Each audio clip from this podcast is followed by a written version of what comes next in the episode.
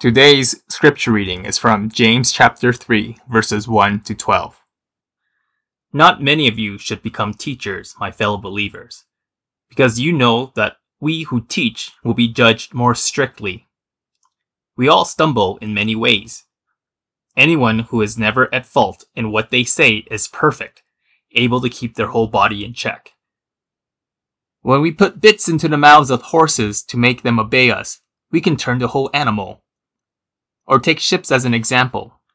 Although they are so large and are driven by strong winds, they are steered by a very small rudder wherever the pilot wants to go. Likewise, the tongue is a small part of the body, but it makes great boasts. Consider what a great forest is set on fire by a small spark. The tongue also is a fire, a world of evil among the parts of the body. It corrupts the whole body sets the whole course of one's life on fire and is itself set on fire by hell. All kinds of animals, birds, reptiles, and sea creatures are being tamed and have been tamed by mankind, but no human being can tame the tongue. It is a restless evil, full of deadly poison. With the tongue we praise our Lord and Father, and with it we curse human beings who have been made in God's likeness. Out of the same mouth comes praise and cursing. My brothers and sisters, this should not be. Can both fresh water and salt water flow from the same spring? My brothers and sisters, can a fig tree bear olives, or a grapevine bear figs? Neither can a salt spring produce fresh water. Get it wrong, and what if we say things that, that point you in the wrong direction? It makes sense. There has to be accountability. And James takes it even deeper. He says this listen, don't get too excited about your abilities. Understand this we all stumble in many ways. Anyone who is never at fault in what they say is perfect, able to keep the whole body in check. And the question that I want to ask you this morning is who is this person? Who is this person? Who uh, ne- is never at fault in what they say and able to keep the whole body in check. Who? It's not me. And I, I'm suspecting it's not you this morning. I have never met this person. I've never met this person. What does that mean? It, it means this, friends. You and I need God's grace. We desperately need God's grace. We needed to be able to speak and speak words that won't destroy, but will actually bless and help and grow. So, what do we do? We cry out for grace, and James is going to press us. In, I'm telling you right now, James is going to press you into grace this morning. Three reasons why we need God's grace to use our tongues and, and speak words that bless. Number one, our words have life shaping and life altering power. Two, our words can be alarmingly destructive. And three, our words always reveal the true condition of our hearts. How does that sound for an outline? Are you encouraged by that outline? Are you excited by that? Do you feel your need for grace? You should. And if that's the impact, then praise God because that's where James is taking us this morning. We're people who all need grace. Number one, we need grace with our tongues because our words have life shaping power. So, it turns out that you talk a lot. Do you know that? By the time that you go to bed tonight, you will have spoken 16,000 words. Some more, some less. But roughly on average, 16,000 words we speak in one day. Which works out to 5.76 million words in a year which works out to be half a billion words in your lifetime. That is a lot of words. And those words that you speak, hear this, are powerful. They are powerful words. They have the power to change, to impact, to influence. They're huge. The words you speak are massive. And James is going to help us to understand just how impactful and how life shaping these words actually are. Because in verse, well, verse 3, he gives us a picture of two things. One, Uh, a what? Uh, help me, I forgot. help me. It's, what is it? Oh. oh, come on, work with me. A horse. You see the horse? And the other one is a, a ship. That's right. And he's going to help us to understand how big, how influential our, our words actually are. So, he says that our, our, our tongues, our words are like the bit that you put in a horse's mouth. How many of you have ridden a horse? Yeah? Have you, how many of you got up on top of one of those things and just felt its power underneath you? All 800 to 1,000 pounds of muscle. And how many of you have galloped on a horse? Fewer, right? Uh, I, I don't think I will ever gallop on a horse. I want to live. I like my life.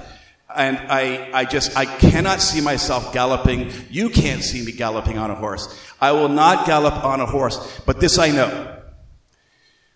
That that rider can just turn the bit and that, that 800 to 1,000 pound beast can turn on a dime. Same with ships.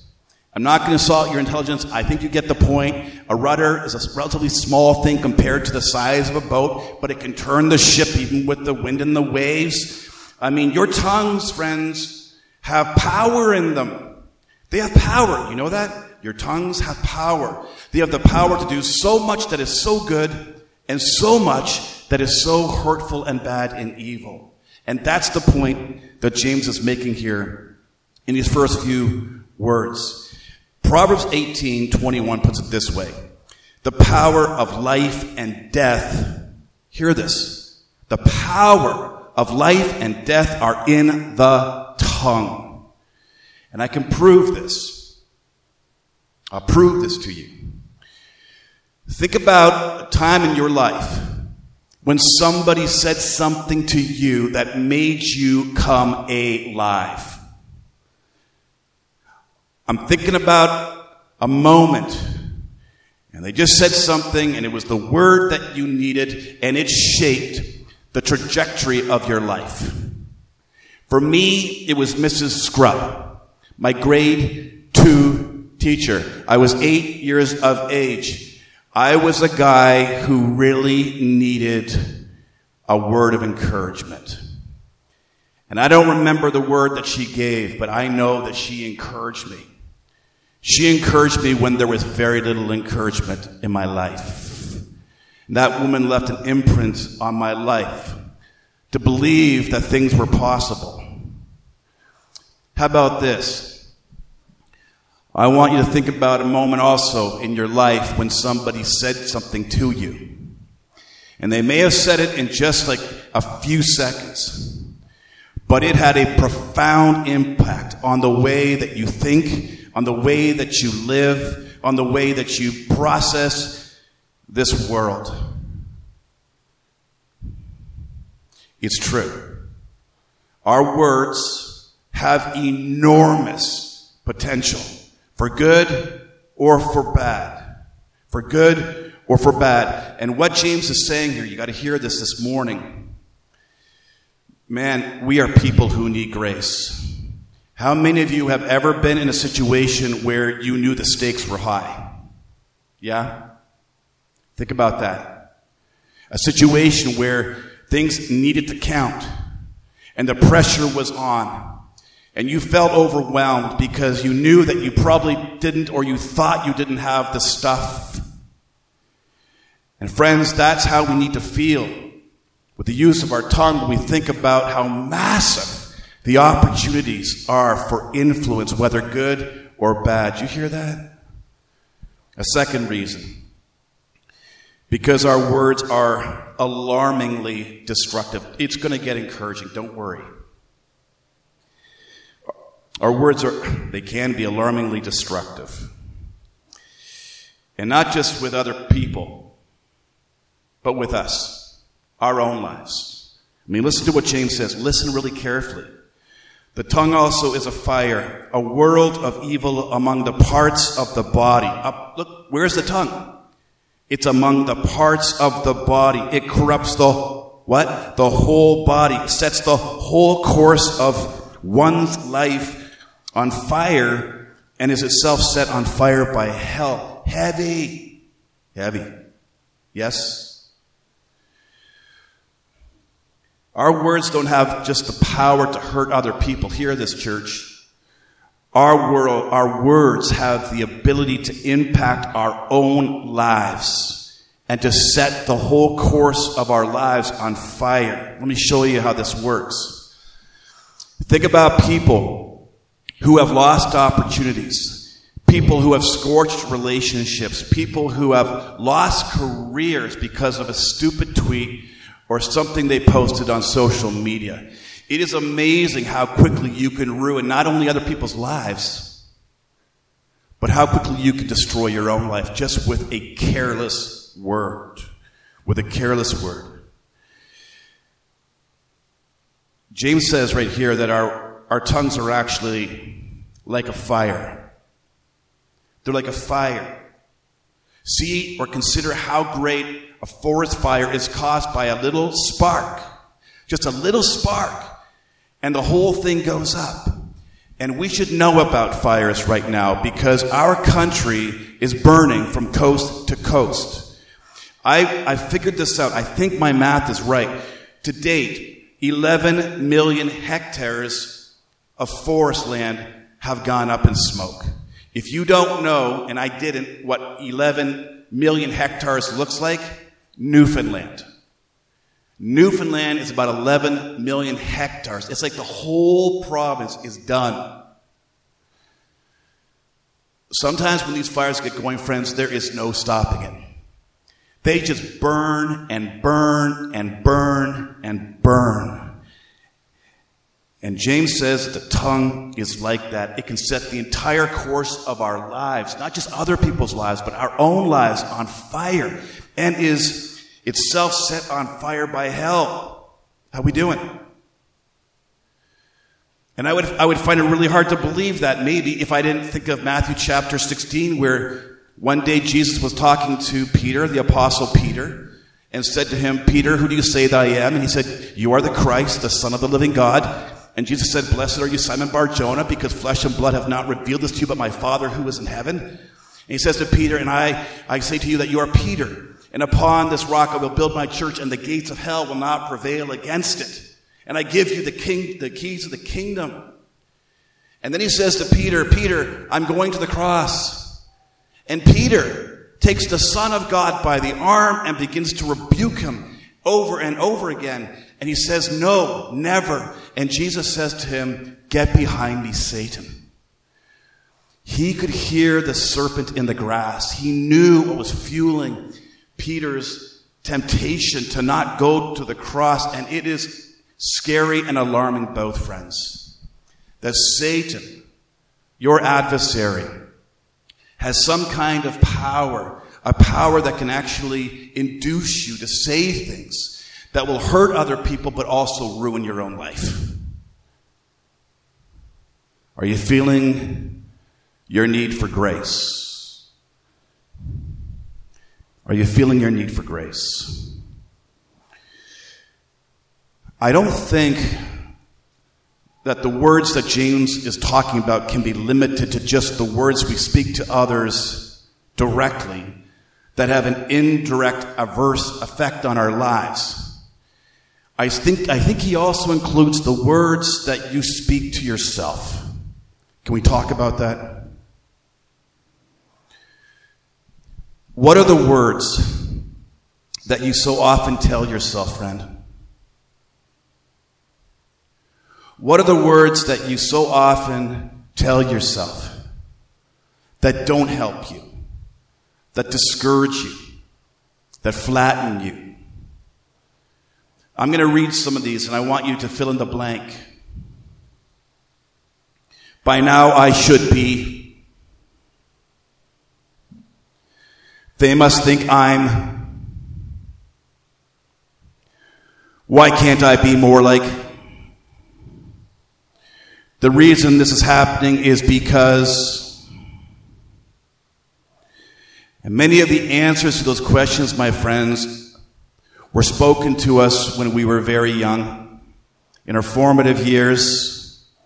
And they're words that have attached themselves to our hearts. It is the message of the arrows. Arrows that should never have pierced your heart, but have pierced your heart clean through. And they are words that we not only carry, we perpetuate as we speak them back to ourselves. And they are destructive words. And I am so sorry that they were spoken to you.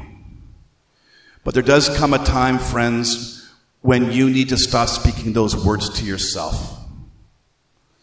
But that's hard, isn't it? They are so familiar.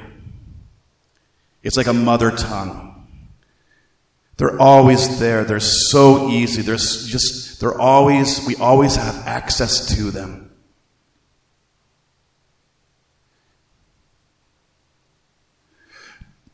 Don't you see your need for grace? Don't you see your need for grace? Here's a third reason. Because our hearts always show us the true condition of our heart. I want you to open your heart this morning, right now. I want you to try and open your heart to what James is going to say here. And I want you to think about your own life. I don't want you to think about somebody else. Just open your heart to what God would have to say to you here in this moment. It's a hard word, but it's a good word. It's a loving word.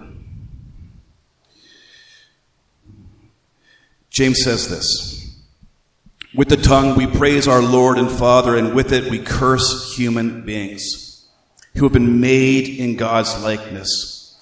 Out of the same mouth come praise and cursing, my brothers and sisters.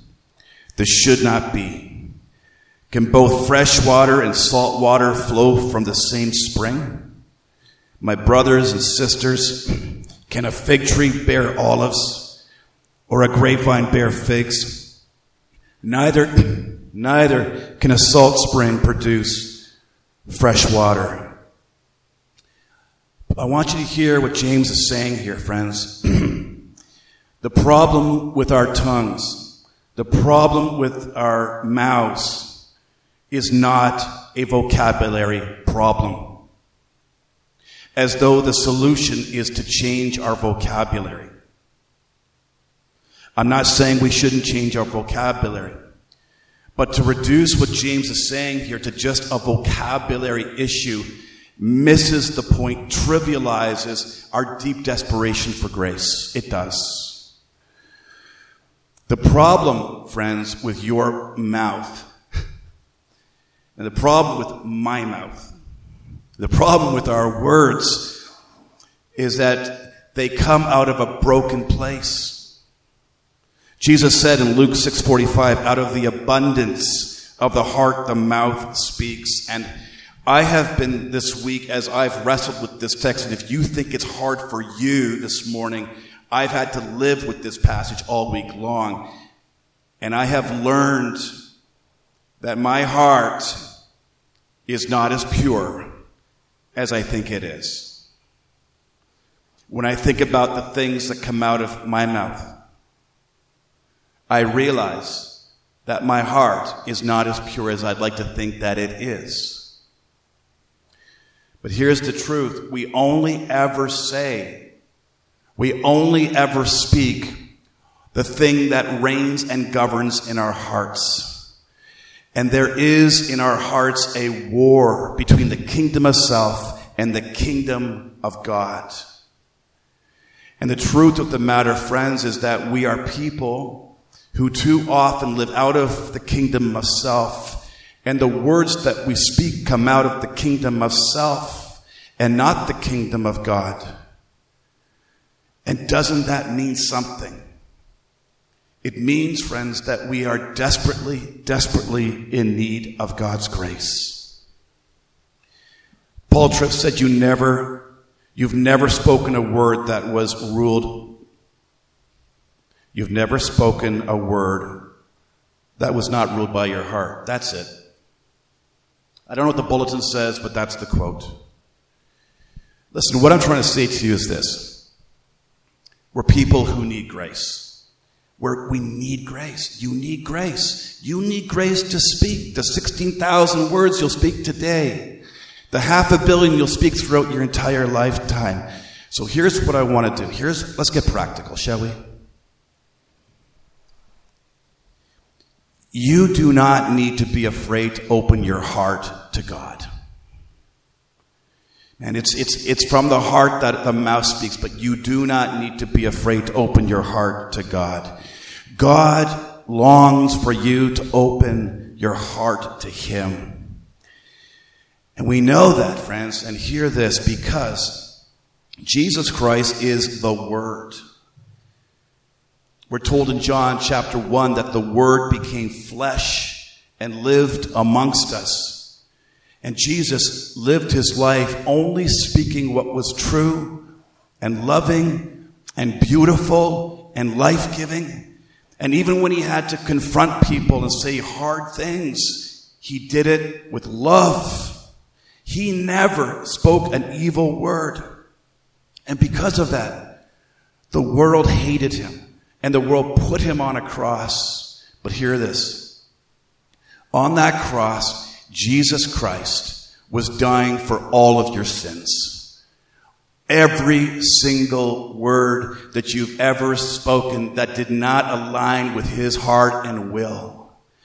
Every word of gossip, all the cussing, all the blasphemy, all the angry words, all of the outbursts, all of the slander, all the digs, all of the horrible, wretched things that you say to yourself and that keep you from being who God wants you to be. Jesus took those on the cross. They were nailed to the cross. And he did that for you. And he did that in love. And then he rose. He rose triumphant. And with that rising gives you life power. The power to speak words that will not destroy, but the words that will bless people. Hallelujah. So we're not going to be afraid to open our hearts to God. Here's what else. Here's what else. It's okay to own your neediness. In fact, it's essential. we're people who need grace. You need grace. It doesn't matter what you're telling yourself this morning. I'm telling you what God says. You need grace. I need grace. We need grace for our tongue and grace for our words so that our words are beautiful and life giving and not life destructing. Okay? We come to God and we need to come needily and say, God, you've got to change my heart. Changing my vocabulary is not going to be enough. You've got to get in here. You've got to reign in my heart so that the kingdom of self is not the dominant kingdom in my heart, but the kingdom of Christ. Please let that kingdom come in my heart. Change my heart. I want that so that what, what comes out of my mouth, what comes out of my lips will only bless and heal and strengthen. I think we can also afford to take stock. Listen, if Jesus went to all the trouble of dying for your sins, if he went to all the trouble of taking all of the sins of your tongue upon himself on the cross, and if he rose to give you a new heart and to give you new words, then you have the freedom to take stock of those words that you speak that aren't helping, that aren't helping but hurting hurting others, hurting you. So take stock. What are those words? Is it gossip? Is it slander? Is it passive aggressive speech? Sniping? Maligning? Lying? What is it? Don't you see that in Christ you can, you can own those things. You can take those to Him and say, I, I want to be done with these things. I don't want these things to characterize my life anymore. And God will hear that prayer, don't you see? And by His Spirit, He will begin to change your heart. And as He changes your heart, your words will change. And the words that will come out of your mouth will be words that actually bring life. Life to others and life to you. Friends, we have the Word of God in our midst. Jesus is here. And if you have never known Him as your Savior, if you've never known the change that He can make in your heart and how He can change your tongue, then consider Him today and come to Him today. Regardless, come church, come to Christ. Know your need, receive His grace, and He will change you. And He will change you from the inside out. We pray.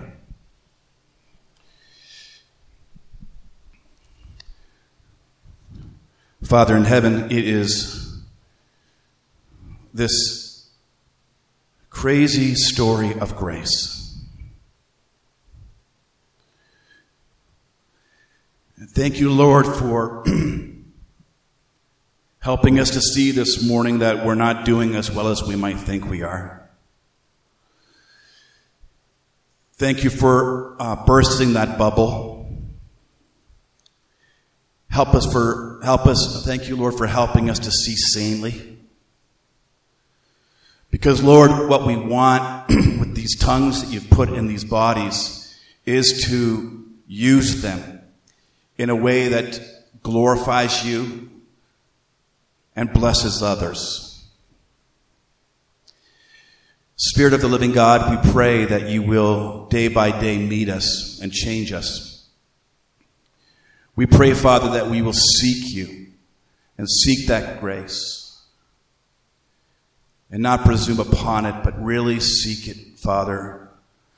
Our hearts need to be changed. You are the great heart changer. Change our hearts so that our words beautify this world that you have put us in to beautify. So that our relationships go from being fractured and strained to strong and blessed. Give us your grace, Father, so that when there is a need, we're ready with it. We're ready to speak into that moment. Father, give us your grace so that when a word of encouragement is needed, we give the right word. Father, give us the grace we need so that when a hard thing needs to be said, you help us to speak the truth, but in love, so that people feel won over to you. Father, we pray that we would be a community that speaks the truth in love. We pray, Father, that we would be a community where gossip is far away, where, where just Language that does nothing to help is far away. Help us to be a community, Father, where your very life is pulsing within us and that that is manifestly obvious by the words that we speak here and to the West End. We ask in Jesus' name, Amen.